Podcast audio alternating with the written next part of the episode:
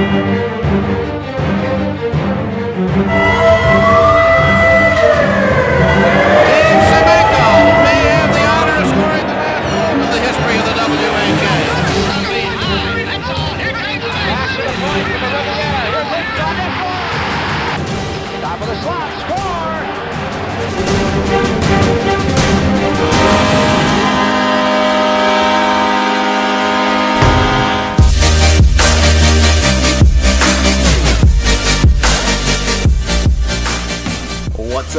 World Hockey Report live coming to you on 12 ounce sports. Cody Jansen here with you Wednesday, June 10th.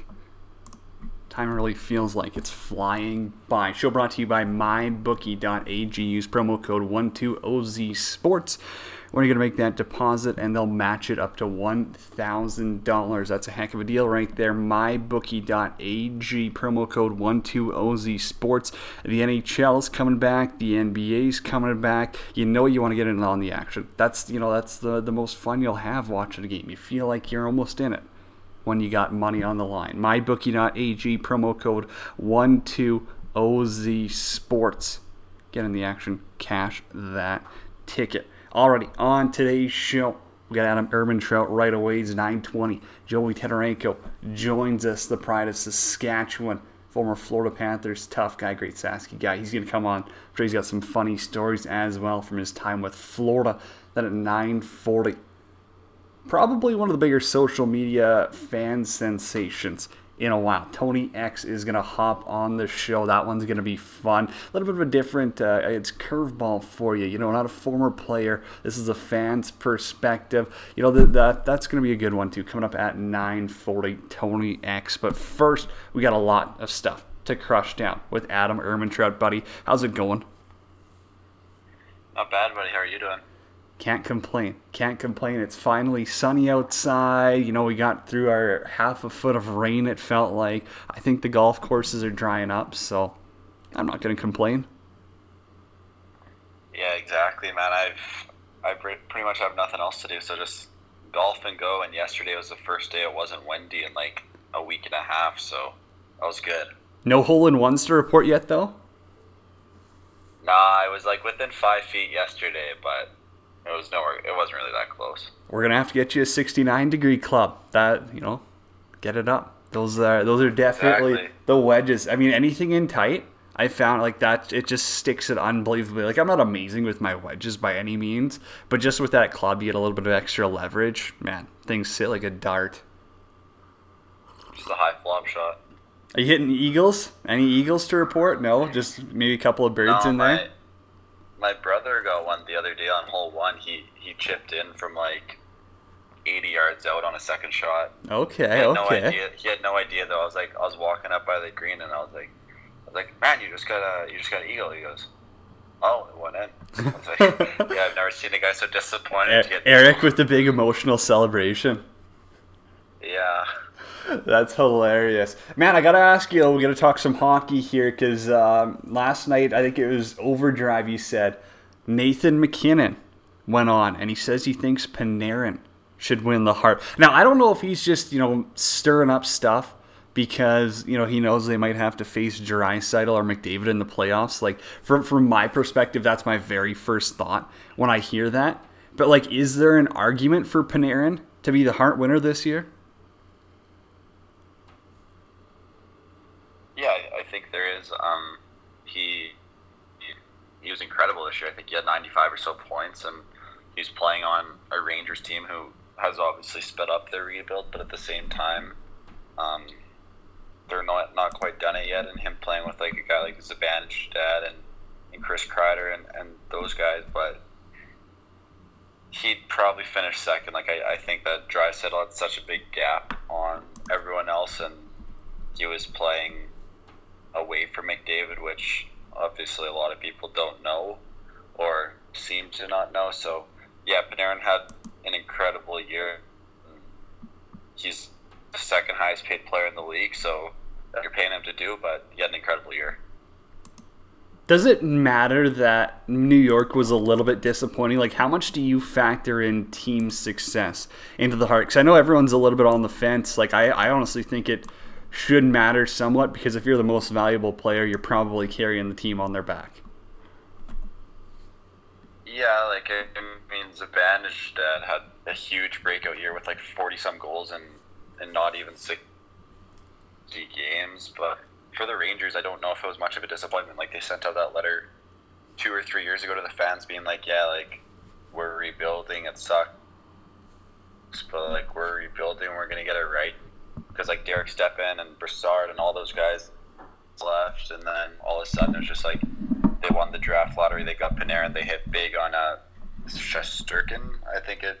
That's how you Shostorkin. say it, but yeah, they, they hit big on a couple guys, which obviously sped it up. So Can we say they I hit think- big on him yet though? Like he's played 12 games, I think. He's good. Like don't get me wrong, I think yeah, he's like solid, that. but like I mean, are we going to say like they've they've hit the jackpot cuz I don't know if I'm ready to go with that yet. Well, I mean, like his his K numbers and then his A numbers and then early returns on the NHL have been good. So if he can keep that up, then I'd say next year it'd be more so like the Rangers should probably make the playoffs next year. That's fair. I think I think they got a chance this year even with the play-in too. Like don't they face Carolina? Yeah, and, and they swept Carolina this year. That was why Carolina was, was one of the teams that voted no.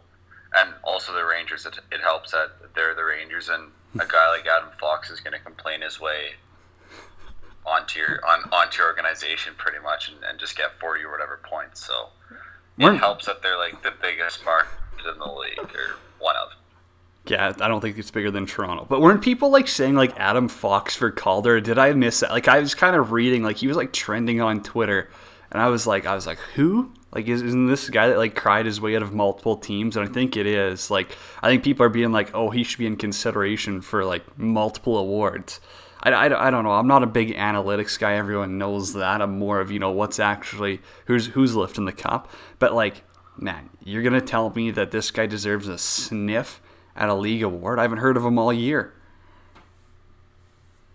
No, like I think two guys are to get votes one and two, and it's probably going to be split. And then after that, it doesn't matter 'cause it's a it's a two horse race. I totally agree that I think that Quinn Hughes is going to win based on, I mean, you, you love to say recency bias, and I would 100% agree with that. Like, there, there's no doubt in my mind Quinn Hughes had a better second half of the year, but just how dominant Cale Makar was at the start, and like, man, just the way that he runs that Colorado defense, like, see you later, Barrie. Not a problem. Cale Makar took over. He was phenomenal. And like, I'm not trying to take away anything that Hughes said, like did or anything. Like, I actually think he will win the Calder, but Makar has to be, you know, one B, like no questions. Oh yeah, like it's kind of a toss up. Though, like I also kind of think Hughes will win, but it's basically like like one fan base is going to be irate, but the rest of the league will be like, oh, like I'm I, I'd love to have either player. No kidding, no kidding. Hey, other news that um, broke this week. I don't even remember what day it was. I think it was Monday. Maybe just taking a random swing there. Uh, U Sports Canada West. I don't know. Was it all of U Sports or was it just Canada West? But they canceled all their fall sports or like the championships at It was least. Canada West, and then like OUA came out and did it too. I think. Yeah, I think like Quebec's doing their own thing, but that's Quebec. Like, is anyone really shocked that they just do their own thing? I don't think so. But okay, so then hockey for uh, Canada West hockey. I know, like you know, we don't follow it a ton, but you know, it's it's something that we're all close to. And they're now aiming for a January start date. I know they had already talked about a shortened season down to 20 games. Now it sounds like that could get cut even more. Like we're talking 14 to 16.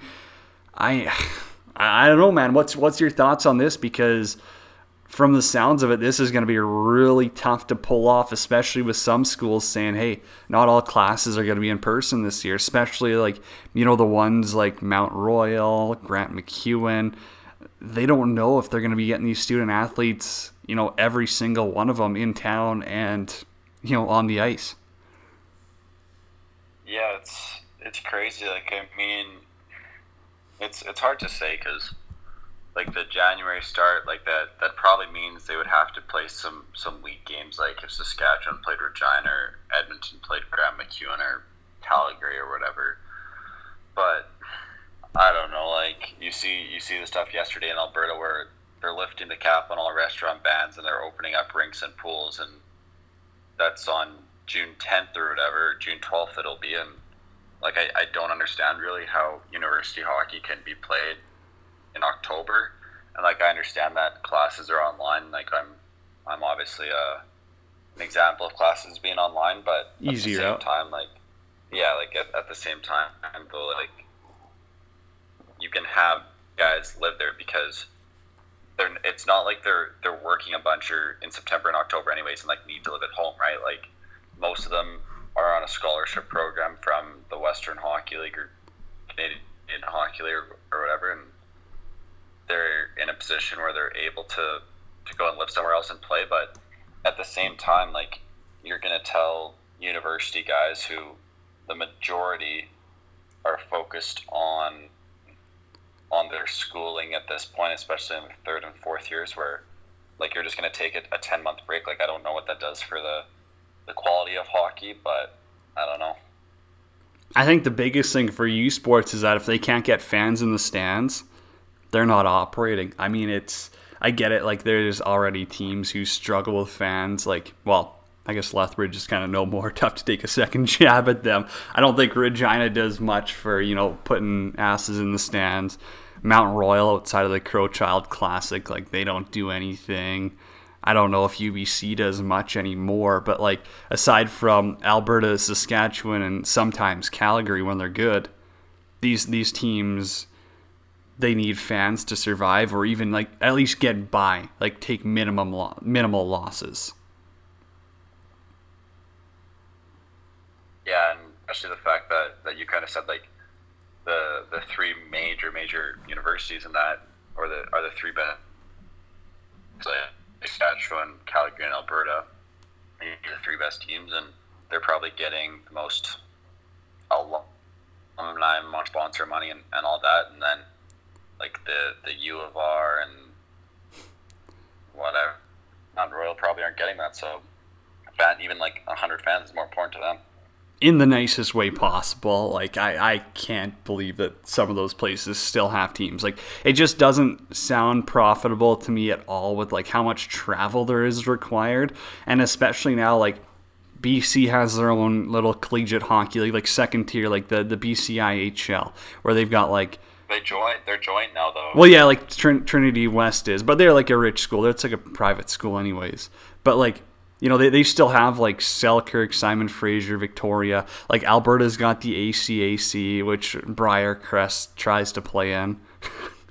We're not going to say that they actually play in it because that's not a pretty sight. Um, and then like I don't know, Saskatchewan doesn't really, but like you'd think that like Saskatchewan, Manitoba could come up with something like just a second tier system, right? Where like all these top schools, like how much better would it be? And I get it, the travel would be ridiculous if like the University of Alberta's taken on New Brunswick. You know, I think University of Toronto was pretty good. McGill used to be a wagon. Like the actual like cream of the crop, like say the top eight to ten U sports teams. What happens if they were in their own league? Like that would be taken seriously then.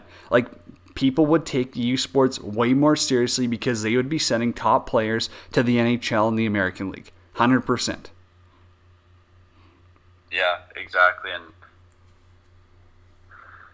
this year is especially different because, like, with lack of travel, I think the standings might be a little, little fluctuated if the season gets played because UBC is going to play Trinity Western six times, and no offense to them, but like UBC's got a bunch of former Western Hockey League guys, and Trinity Western has a bunch of former Junior A and KI guys, realistically. So Even worse. it's Man, they're, Yeah, they're, I, I mean, I've seen some of their recruits, and like, I'm not one to like toot my own horn. I was never this like special hockey player or anything, but like, oh my goodness, some of their like recruiting class, I'm like, no, there's no way these guys are gonna be half decent. Like, they're not gonna be able to keep up. Yeah, they're. Yeah, and that's what it is. But the merger happens, so maybe we'll see if the season does. At least Grant MacEwan's going to be pretty sick. Last thing I wanted to ask you about, we got a few more minutes here. The WHL. Dustin Wolf was named goaltender of the year. Not really surprising. Like, he plays in that Everett system. Like, Everett might as well just keep that goaltender of the year trophy there as long as they've, uh, you know, got someone competent between the pipes. But here's the real question, and I know that, you know, you, you might lean towards cheering for the Alberta teams for Calgary and Edmonton, but like, man, we didn't see him in World Junior, so it's tough to, I don't know, not pick him apart. But like, is there any NHL potential there? Because when I see small goaltenders in the WHL that even have success, I struggle to see anything at that next level. Like the last guy that I can really think of who was a small goaltender in the WHL, Dustin Tokarski. That's that's who I would say was probably the most successful small goaltender in the past 20 years. Yeah, like, yeah, I, I don't know, man. Like, great. Like, and, and I've talked to like to people around the rink who work for NHL teams. Say, we won't even look a guy if he's under six one or six two. Like it, it just like doesn't matter because the game's so fast and it's so aside. And if you're giving up two or three inches just because like there's nothing you can do about it, you're just not very tall, then like you can't get your toe or your your pad on the shot. So like I know a lot of teams don't look at guys if they're under six one or six two, but um, Wolf's numbers speak for themselves, and we'll, we'll see what happens. Like the Everett, I'm always curious to see what happens after the Everett system, but I think their last four or five goalies have at least played in the coast or the AHL. Uh, Austin Lotz and Kent Simpson, and obviously Carter Hart, but like Carter Hart at gross numbers there, and then he went to the AHL and he, he wasn't even 900, and the Flyers were just desperate to get him up, and and they did. And his his splits this year were ridiculous, where he was like 930 or 940 Unbelievable at home, and then on the road. Yeah, and then then on the road he was like. He was I don't even know if he was 890 on the road, so it's in, like I, the system definitely helps, but like obviously like their last couple goalies have gone on to pro hockey and and with Hart being the latest example, he's done the best job. Okay, well, we'll wrap up with that then because you brought up a good point of Carter Hart being way better at home. And when we come into the NHL playoffs now, there's not going to be any fans. And I, would say fans are obviously the toughest part of road games, especially being a goaltender. Like I, I picked Philly to win at the start of the year and you know before playoffs here. Like, do you think that gives them an advantage when you have a guy like Carter Hart who's so good in the comfort, you know, of, of the home rink where you know the fans aren't on you? Like, do you think that actually gives them a little bit extra leverage? Yeah, like I, I don't know about leverage because it's just going to be so different and unlike any. Well, a little bit of an anybody's advantage. Yeah, yeah, like I mean, obviously it's easier to play in front of no fans than it is to play on the road for for most goalies. I'd say like it's it's pretty quiet and whatnot, so maybe that does help them out. I agree. I 100% agree with that. And that's definitely a thought that's gone through my mind, especially because, as you said, like his home versus away, like it's not like he was terrible on the road. I don't think their team in general was that great on the road. But it's going to a be. couple blow up games, I think. Oh, it happens. I mean, he's still 20 years old. Hey, Adam, buddy, appreciate you coming on the show as always. Always great insight. Beauty, thanks, man. Adam Erman Trout joining the show, our uh, Canada West insider there. Always good to get that insight, especially as NHL takes as well. We're going to be back after the break. Joey Tetarenko coming on. Good Sasky boy, yes. We're going to get stories. This is World Hockey Report coming to you live on 12 Ounce Sports. It's World Hockey Report live coming to you on 12 Ounce Sports. Cody Jansen with you here. It's Wednesday, June 10th, 923 local time. Bringing up our big guest of the day for What's Nutrition and Performance WNP. You got to go check them out. That's your place. You want a personalized workout program? Doesn't matter if you're quarantined inside, can get out to the gym now. Go hit up Curtis and his team there. They're going to hook you up a great plan. You want nutrition? Go check them out as well. They got great clothing too. They really do a little bit of everything. Wits Nutrition and Performance. Go hit them up today. Join now the pride of Saskatchewan. We love our Sasky guys on this show, so it's a big honor to have former Florida Panther on it, Joey Tetarenko. Joey, how's it going? It's going very well. Thanks for having me on. Hey, not a problem. You keeping busy during quarantine? I, I know you said you're in the middle of a move, so obviously that's like stressful times to begin with. But like, you know, are you still able to, to get out a little bit? Uh, yeah, actually, it's been it's been fun spending time with the family, not busy going to work, school, hockey, all those other things that you that carry you away from home. So it's nice to be able to stay home. But yes, I am in the middle of a move. Was able to get some stuff done around home before we we, we head on our new to our new house in Calgary. So it's been nice. You're coming out to you know the the prairies again. That's got to be a, a little bit of a relief. Obviously, you grew up in, in St. Louis, right around Prince Albert. There, what was it like growing up and playing minor hockey? Because I, I, I played minor hockey in Saskatchewan, obviously as well. You know, more so in the 2000s. But but still, it was it was a different style. I, I you know watching minor hockey nowadays, and I'm sure you, you see it as well. Like it's all about skill, you know, like finesse, playing like that. Like even when I was growing up, like Saskatchewan in general was just like slap shots and body checks. That was the only thing. There's nothing else that mattered in the game. That's exactly it. A, it was very competitive, very rough. Um, there, it was all about making sure you got the puck in deep, finishing your check, and getting the puck to the net any way you could. Um, I don't remember a lot of skill training. I just remember making sure you worked as hard as you could every time that you were on the ice and make sure you had a competitive edge so nobody could take advantage of you. Okay, so you played in in St. Louis, and obviously you said you guys had to team up just to make a team. Like that's pretty common in Saskatchewan. But like, were you just ripping up like minor hockey and stuff? Like, were you a unit back then? Were you just like bigger than everyone and kind of did what you wanted? Yeah, I guess from the time I was getting into minor hockey, I was always much bigger than my age group. Um, you know, I, I could could skate, and I was big, and I so I could move. So yeah, being in the small towns, like we had to team up with um, St. Louis, teamed up with Dormy, Wakaw, Cudworth, all those little communities around there to make one team. And playing against other small communities, yeah, I guess you could say I had my heyday out on the ice until I got more competition when I was older. I don't I don't remember if I ever played in St. Louis. I'm sure I did, but I was too young to, to really remember. But do you by chance remember ever playing in Warman in that small little diamond arena? Yeah, I do. I, there's a couple rinks that I do remember. I remember Warman, um, you know, Wakaw, obviously it was one of our home rinks. St. Louis um, only had natural ice uh, when I first started minor hockey, so you only could play when it's cold, and once it got warm, you were done. So um, they didn't get plexiglass until I was, I think, maybe Kiwi or something like that. So it's a very rough, very, you know, had its own character as a hockey rink, like a lot of other hockey rinks in Saskatchewan do. Guaranteed it had a tractor Zamboni as well. There's no other way.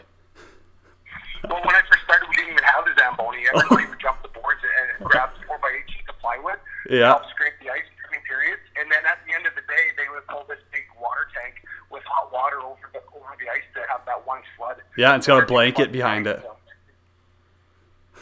Absolutely. That's hilarious. Joey, then you move on. I mean, you, you end up playing in the Western League Portland for four or five years. Like, how fun was that? Like, man, like, who, who gets to spend their whole junior career or, you know, major junior career with one team? Like, that's unreal. Plus, you end up winning a Mem Cup. Like, what, what does it mean to, you know, spend that time in Portland for you? Because that's, that's a different world as well. Like, you know, you're coming from small town Saskatchewan to Oregon.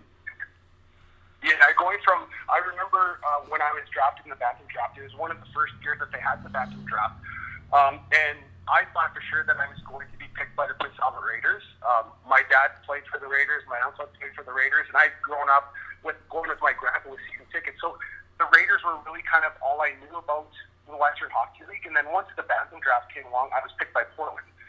So, and, and I wasn't really sure if that Portland, Maine, where is that kind of thing. So coming from 400 people, coming from 400 people being drafted there was, it was, it was a big learning experience to even figure out, you know, the life outside of Saskatchewan. I played a year in uh, North Battleford, went to AAA, and then off to Portland as a 16 year old. Um, and there's not, there's so much I could say about the organization of Portland. Like they treated everybody so well. They have great fan base, and like you talked about, spending my whole junior career there with the same team was awesome. Yeah, like that's something rare. Like, you know, five years on the same team It it really doesn't happen. Like you know, if, you're a superstar, even like generally, you know, it's a business. I get it, and so usually they are going to end up shipping someone out. So that's uh, that's pretty interesting. Then you make the jump right from juniors to the NHL, correct? In Florida. Well, I spent a year, about a year and a half in the American League.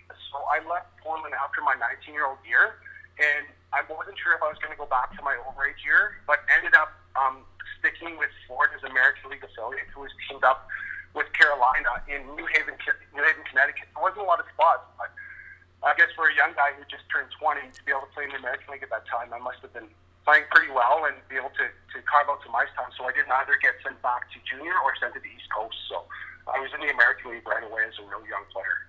I skipped over one thing. I've got it in my notes. I just seen it right here. What was the Mem Cup celebration like? Like I, I mean, that's unreal. That's what every every kid in Canada playing juniors aims for. Like that's what kids want. That's honestly, I probably, you know, growing up, watching like the Memorial Cup, like I don't remember it was on like Rogers or something. Like we'd always have to go to our neighbors to watch it. Like it was a big thing because like not many kids had the channel. So like you watch that on TV and like that was so special. I thought that was unbelievable. Like what was it like winning it, and then what was the celebration like after?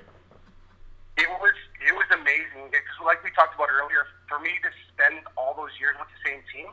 So I got to Portland at the right time. They were in just starting a rebuild when I was 16 years old, and we had a core group that stayed for the four years, and we peaked right at you know my 19 year old year. Obviously, we got some players in. Um, Marian Hossa was came to our team that year, which is an unbelievable one of the best hockey players in the world. Sounds And, right. You know, to be able to stay in Portland four years and then finish it off winning the World Cup was was such a special thing for our group of players for for the uh, for the city of Portland because when I started, that's when Kamloops was winning all of their Memorial Cups. And going into Kamloops and he- hearing taking care of business, getting shellacked twelve to one, and then finally winning Memorial Cup ourselves was was awesome.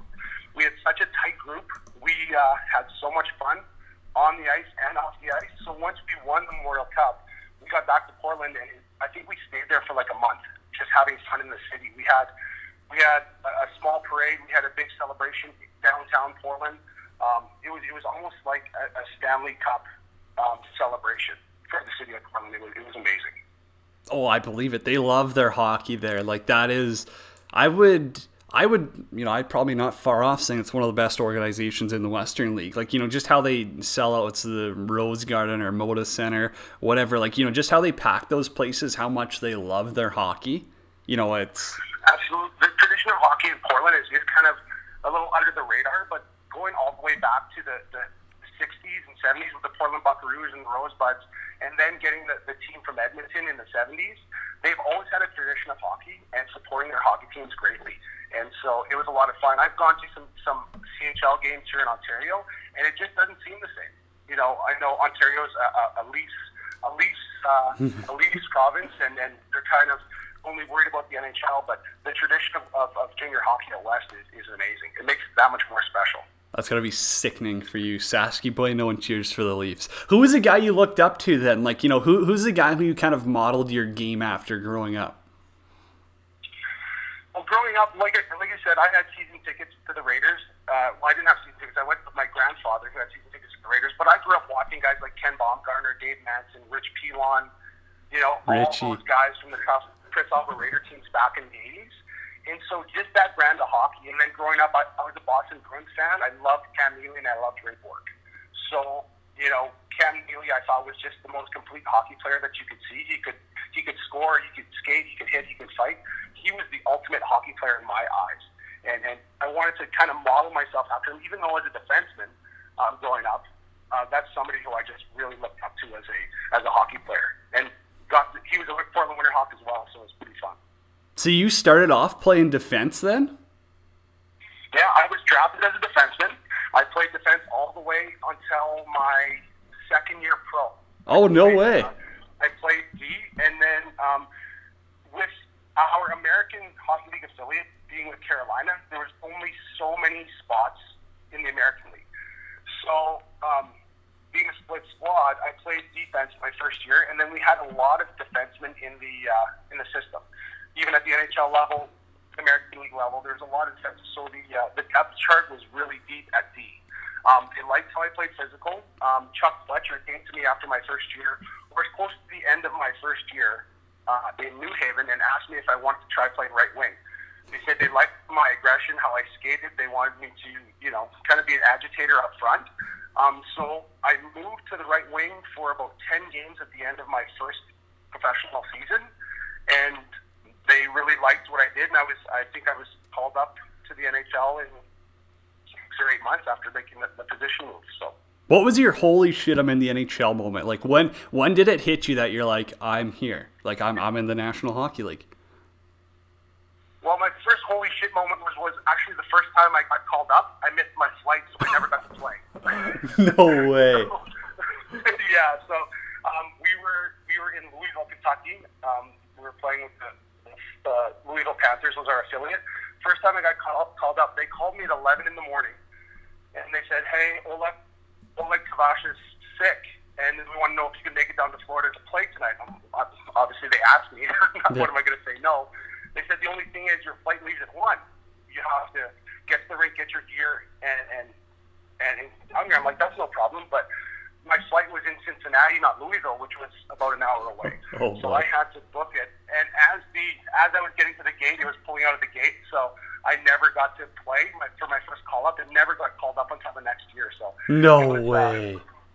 yeah, it was it was uh, it was really disappointing. So because you never know if you're going to get called up again. So it was a little bit agitating, but I guess fueled for the next you know couple months to, to make me want to get there even more.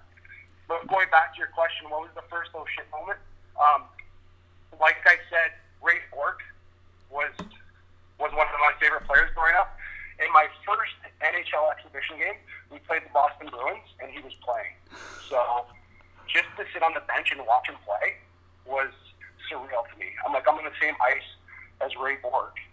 And the funny thing was, he had grabbed the puck in the corner and he was wheeling around the net, and he did a lazy backhand pass in front of his own net, and we picked it up and scored. And I was disappointed. I wasn't cheering. I'm like, no, Ray, not in front of your own net. And he was he was for the other team. So just being able to see those those players that you grew up watching and being on the same ice was was you know pretty amazing.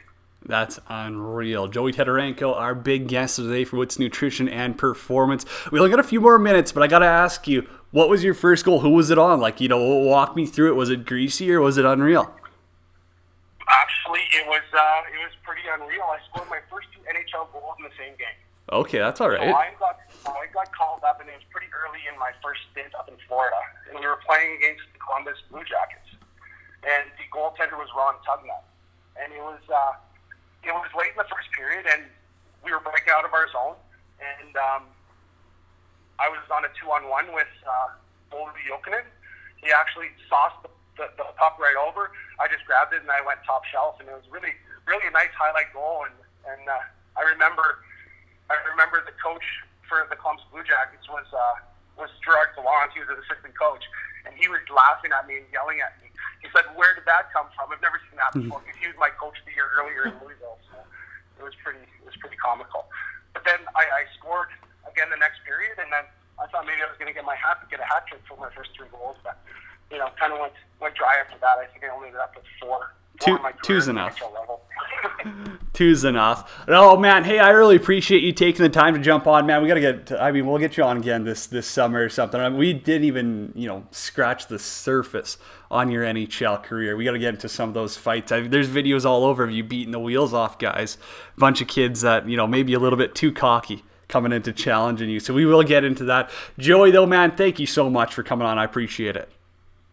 Thanks for having me, Cody. It's always a pleasure to talk about hockey. So We'll definitely have to get you back on. Best of luck with the move too.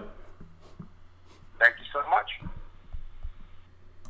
Joey Tetarenko, our guest. Wow, that's a good one. Former Florida Panther. Good old Sasky boy. Anytime you get those Saskatchewan guys on, you got to do it. There's nothing better. Nothing better at all. Being someone who grew up in Saskatchewan, like, you know, you play those small towns, you know, someone in St. Louis, like, just their odds of making it to the NHL it's it's so much smaller like just the the exposure it's not there it's a different world and so for a guy like joey tetarenko to, to go out and carve an unreal dub career like nonetheless like if you retire after that you're still unbelievable. Senior hockey pays all right too. But then to go on to the NHL, do stuff, couple of goals against Ron Tugnutt, that'll work. Already take commercial break back after this with Tony X, the GOAT of hockey fans, St. Louis's finest. This is World Hockey Report coming to you live on 12 Ounce Sports.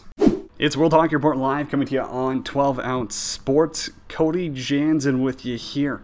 Wednesday, June 10th, 943 local time up in the Great White North. Our next guest brought to you by 69 Degree Golf, the best wedges in the game. They are going to change your game as well. Hey, I'm not the best golfer out there, but once you get this weapon in your hand, you're going to be throwing darts at the pin. It's it's not even going to be fair anymore. You're going to be absolutely waxing the guys you're playing with. The best wedges out there, 69 Degree Golf. Get it up, put it in the hole. That's what you want to do. Hey, our next guest, one of the, you know, most viral hockey fan sensation, whatever you want to call him, of the recent past. Tony X, our man Anthony, joins us on the line right now, buddy. How's it going? It's going great. How you doing? Hey, not too bad, not too bad. Appreciate you making the time, especially for World Hockey Report. Now that you are a hockey fan officially, would you say it's your favorite sport, or can we not go that far yet? What I say, is um, it's it's up there. Do I want to? I don't want to make any proclamations, man, because I say one thing, some people get mad. But I would say it's definitely it, it's it's it's one or two. I don't want to. It's definitely one or two, but it's definitely it's my favorite to watch. But I've I've grown up watching football and baseball, like. But hockey is definitely is definitely going up there. Hey, hey, the Blues aren't leaving you like the Rams did. I thought we went over that. exactly. Like I don't. There's no way the Blues will leave, especially after winning the cup. Oh man, like what a- what a past couple of years for them. Unbelievable. Yeah, yeah. They've been. Uh, we've had some ups and downs, but they they, they hit the up. Hey, I mean, sometimes you got to do what you got to do, whether that's fighting in practice. Hey, if it wins you a Stanley Cup, I mean, what a what a team though. Knowing a couple of guys. Hey, they pick players from the best place in the world, Saskatchewan. So, yeah, when you bring a bunch of Canadians down there, you know, Chiefs an unreal coach too. Not not a surprise that those guys Yeah. gelled and won a cup. Yeah, I remember. I remember that fight. Like I was joking when I said like this is this fight's gonna turn the season around. Like I was I was kind of joking when I said it, but it actually kind of did. Like started going up. Hundred percent, it did. Hundred percent, it brought the team closer. Everyone's kind of like, okay, these guys want to win a hockey game, so shit, let's put it together. That's how it goes sometimes. Man, I gotta ask you though, that very first game when you went viral on Twitter, there, like, walk me through the situation. Like, how how how did you start watching the game? Like, were you at a friend's house? Were you kind of like, did you just accidentally flip on the channel? Like, did your remote die when you were on ESPN or Fox Sports Missouri or what? No, see what happened was basically I was looking for the Cardinals game. Like we have a, a station out here that shows like the Blues, the Cardinals, but the Blues were in the playoffs. So usually the channel that's showing the Cardinals baseball game, it was showing the Blues game that day. So I just I just looked at it for a second. Say, let me just check this out for like a minute. and then like nobody on Twitter, I just started tweeting out like nobody. I didn't know anybody that followed hockey, nothing really about it. I just started. I don't know how it got blown up. Somebody seen it, just started retweeting it, but yeah, it just got blown up because I was accidentally looking for a baseball game. What was like? I know you tweeted out like hilarious things. Like, I mean, that that's obviously funny, but like, what in your memory? Like, what's your first thoughts then of, of seeing hockey? Like, you know, like we're sitting down to watch a game. Are you kind of like, man, these guys are actually crazy. Like, they're just whipping around on ice with you know knives on their feet, and they're trying to kill each other out there. Exactly like it. Like when I turned it on, like it's the first thing I saw. It basically never stops. Like except if you get icing or something. Obviously, I learned that, but it, it never stopped. It was just going up and down, just beating the hell out of each other, just trying to score a goal. And I'm like, it's kind of lit, man. Man, it's it's it's unreal. Like I, I I love you know I got to play down in Texas for a little bit, and it's kind of the same thing. Like most people had never actually been to a game. Like generally we're playing in front of six thousand empty seats, but you know you, you bring fans of football, basketball, baseball to the game, and they're like, man, this is pretty exciting actually. Like, you know, this is something I can get behind. So it's awesome to see. Then you went to your first game and like, okay, the funny one of the my favorite tweets too. You're like Blues fans showing up to games and you had them in like full out winter clothing, like scarves, toques, all of that. Like like did did were, did you actually think it was gonna be like that cold inside the rink for fans? I, I mean, it, it was a room full of ice. Like I didn't know how cold it would be. I mean, it wasn't it wasn't that cold, but it felt good. It was just, I mean, that first game was amazing. We destroyed the uh, Dallas Stars that game. What was it like though? Like like what what's your thoughts of being there, like sitting in person? I don't know where you were sitting. Like were you close to the glass, like the bench? Where? I was I was right behind the. They put me like right behind the goalie. Like, and what I didn't realize is that they had like speakers on like the ice, so you can hear literally everything. You can hear the puck moving, you hear the ice skates, you can like hear everything. That was I didn't expect that, but yeah, I was right behind the other goalie. That's unreal then. So then you get to see like the goal celebrations and stuff. Okay, I know this is a hot topic and I got to ask you because obviously you follow football too. Like NFL touchdown celebrations or hockey goal celebrations, which one's more exciting? I mean, they, they, the NFL just started letting do celebrations again, so they, that doesn't even count. I feel like hockey, once they score, basically everybody on the ice celebrates things together. NFL's not always like that. Sometimes one person might do a little dance and everybody just runs back to the sideline, but hockey's like everybody contributed to that goal and they all just do a little group hug, a little uppercut punch. Was there a fight in the game at least against Dallas? Like I, I don't, I can't Oh, say. yeah. Oh yeah. Do you have you? I, I'm sure you've seen like that Ryan Reaves when he like little kids at the uh, Oh, Dallas yeah. Stars bench. That was that game. Like he fought like right in front of me. It was I jumped up, I was banging on the glass and everything. Man, Revo is one tough customer. Are you like? Were you? I guess you're sitting that close, right? Like, were you shocked at to how big some of those guys are? Like, man, especially the Blues Yeah, defense too. Like, they're Like, massive. they're big. Right, they're they're big, but then when they put on the, the skates, they're even taller. Yeah. those some big dudes. Dude, that's. I mean, it's it's hilarious. That, like a lot of people, you kind of look at it, you're like, man, like they don't look that big. Like obviously, camera angle changes it, but when you're there, like. The, the odds of them being under six three is almost rare. Like it's a, there's a little more common now with some forwards, but like on the defensive side, goalies, no, it's everyone's massive. They're units, and then yeah, you add the skates, different story. I, I actually met Reaves after the game. I took a picture, with, but it's with my old phone, so I never got to post it. But he's a big dude. He's a big buff dude. I would not want to get in any arguments with him. I can tell you that. He is, and the way like how fast he is too. That's the biggest thing about Revo that people don't expect. Like he motors out there. He's just buzzing, and then he'll crush guys. Like I mean, imagine like in, in in the NFL, like in football and stuff. Like if you get hit, like you're not getting whiplash hitting the boards or anything. Like you know, but in the NHL, like you're getting crunched into glass and like boards. Like it's a different story. right. Exactly. Dude, and then the, then the Blues they, they they go off. I mean, they're the worst team in the league last year. I mean, hey, maybe you sparked the comeback. Maybe maybe you know some of those guys seen it. They're like, hey, Tony X believes in us. Let's go. Last to first, and they win the cup. Like, what was that like? Like, I mean, now now by that point, like you're a Blues fan, man. Like you're you're tied in. You're a Blues fan. Like, what was it like seeing them win a cup and go on that crazy run because no one thought it was happening? Well, like we we have like before that season even started, like we had the talent, like we like we were one of the best teams in the league. It's just I don't know what happened. Just we just needed we just needed a change. Like when Ben when I first saw Binnington start playing, I'm like, this dude is actually pretty good. so I'm like, we should just, just let's just start him because we have the skaters around him. Nothing against Allen. I mean. Allen's a great goalie. He basically he was coaching up Binnington throughout the playoffs. He was helping him out, doing he was like a scout team goalie and everything. So it was nothing against him. But when I was seeing Binnington, I'm like, this dude, he we, we can ride him. We we can uh we can do some things. We can uh he, he can take us far. But when I first saw that, I mean, we just kept going on the runs. We got Ruby in there. He was coaching them up. We just needed, like, we had the talent. We just needed a couple changes, and it actually worked. Okay, what are the the more exciting guys? And I, I mean, this is probably my little breakdown a little bit more. And one of the guys who I found was super impressive in the playoffs was that Sammy Blais kid. And like Oh, he yeah. he was humming around. Like were were you there at one of those games where he was just wrecking guys? Like he would go and have a shift where he would hit four guys. Like like hit them hard too. Like not just nudge them. I went to one Stanley Cup game. It was game three, and we got destroyed. So I'm like, I can't go there anymore.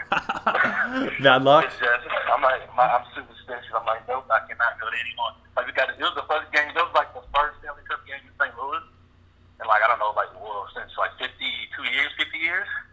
So I, like I had to go, but then I got there, we just got destroyed. But yeah, I mean, our fourth line, like we, our fourth line, we we started our fourth line a couple games, just because how how well they were playing. Man, Chief loves that. I mean, Craig Berube, he he loves that tough physical style, and like, man, Boston's such a mean team as well. Like, you need to be able to match that, and then you know you get a little bit extra scoring power with guys like Ryan O'Reilly. Like, man, the the Blues were just a perfectly built team. You got Binnington, and I mean, I I've got them in my prediction. Going back, I know, hey, you commented on that. You don't agree with uh, them losing to Philly, but like, I mean, from your fan perspective, can you see them repeating? unbiased.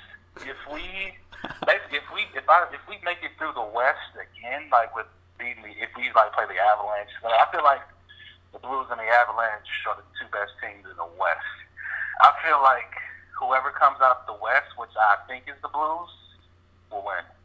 Because I mean, it's just, I feel like they'll be battle tested, especially the Blues. But I feel like we can go back to back. But it's it's going to be weird because every, I mean, I mean, we've never seen like how how long has it been? Three, four months where Who's keeping track? not doing anything. right. So I mean, that's why I feel. I feel like the Blues, if, if they can, if they can get through the West, through the Avalanche, they'll be battle tested enough, just like last year, where they can go back to back. It's a lot of hockey going to you know Game Seven Stanley Cup Finals last year and then going back. That's a ton of hockey, but hey, it'd be it'd be cool. Like I mean, I, I'm not against it. I you know I love the Blues. They've got some great guys, and hey, they picked from Saskatchewan, the best province in Canada. So I'm not going to complain. You know the Prairie, the Prairie Tough boys there. Hey, on a more serious note though, like you know hockey in general, you're you're a new fan. I'll call you that. I know it's been a, a few years now, but you know, with the the Hockey Diversity Alliance and that stuff coming out of uh, recent too, you know, it's it's a predominantly white sport and it's a predominantly you know unknown sport in a, a lot of communities down in the states where you know minorities might uh, not be might not be as attracted to it. What can hockey do? Like I know you you mentioned a guy like Ryan Reaves, and Reaves has been fantastic for it. Like he's always been great with the fans. Like when you said you got to meet him, like I'm not shocked at all. Like he, he just seems like that type of guy who who appreciates what others do and what fans do and what people give back to the game. So from your perspective, like how, how do you think hockey can get more involved? Maybe be a little bit more inclusive with fans who aren't uh, you know right away attracted to it because they're they're born up in Canada. I mean, it just needs to be, I guess, because it, it's. Sports is a hard sport to get in because you gotta the equipment you gotta buy, everything you gotta get. Expensive You as gotta learn how to skate. I mean, that's that's like the first thing. Like you gotta expand that to, to basically the people who aren't watching the game, who don't know about hockey. So I mean, that's the first hurdle, and that's that's the big hurdle to get over. But I mean, once like once you get that, I mean, it's it's a great game. Like it's a, it's a great game. You will people will love it. It's just you just got to get their attention on it.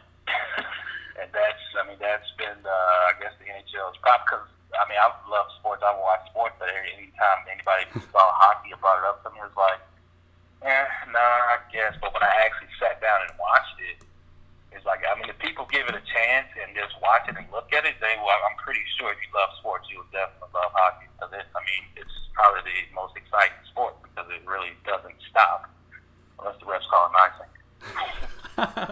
Damn icings and offsides. Do you see it though from your perspective, like like starting to grow and like reaching more people in St. Louis? Obviously, like the success is going to help, and like their Stanley Cup rate's crazy.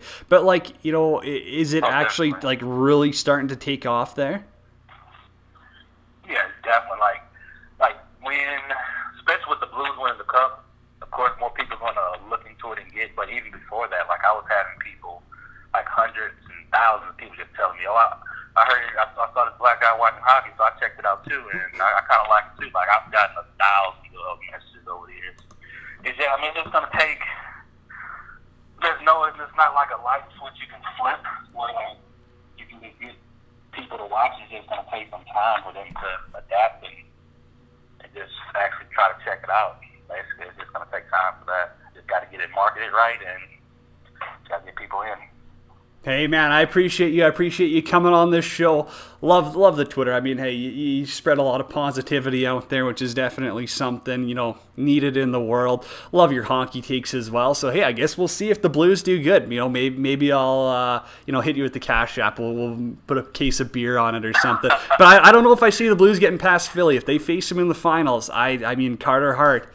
I got to stick with them there. That's uh, that's a tough hurdle. That's that's what they said Tuukka Rask game. Hey man, that's true. Blues can be the Blues can beat him at home. I'll, I'll, I'll, I can I can have us doing anything. Hey man, I appreciate it, Tony. Thanks so much for coming on the show. No problem. Have a good day. Tony X Anthony Holmes. What an interview. Go follow him on Twitter. Solo U City. Man, you're not going to be disappointed. Unbelievable follow. Hilarious guy. One of, you know, just best hockey fans of all time. You know, just like the purest hockey emotion when he was watching that first game. Unbelievable. Hey, we got to thank our guests as we wrap things up. Adam Irwin Trout right away. He's good segment there, talking some U Sports, maybe a little Panarin, stuff like that. Joey Tetarenko, the pride of Saskatchewan, good Sasky boy, and Tony X, the goat of hockey fans. That's going to do it. Show brought to you by mybookie.ag. Use promo code 12OZSports, or you're going to make that deposit. They'll match it up to $1,000. Until next week, everyone, take care easy. See you then.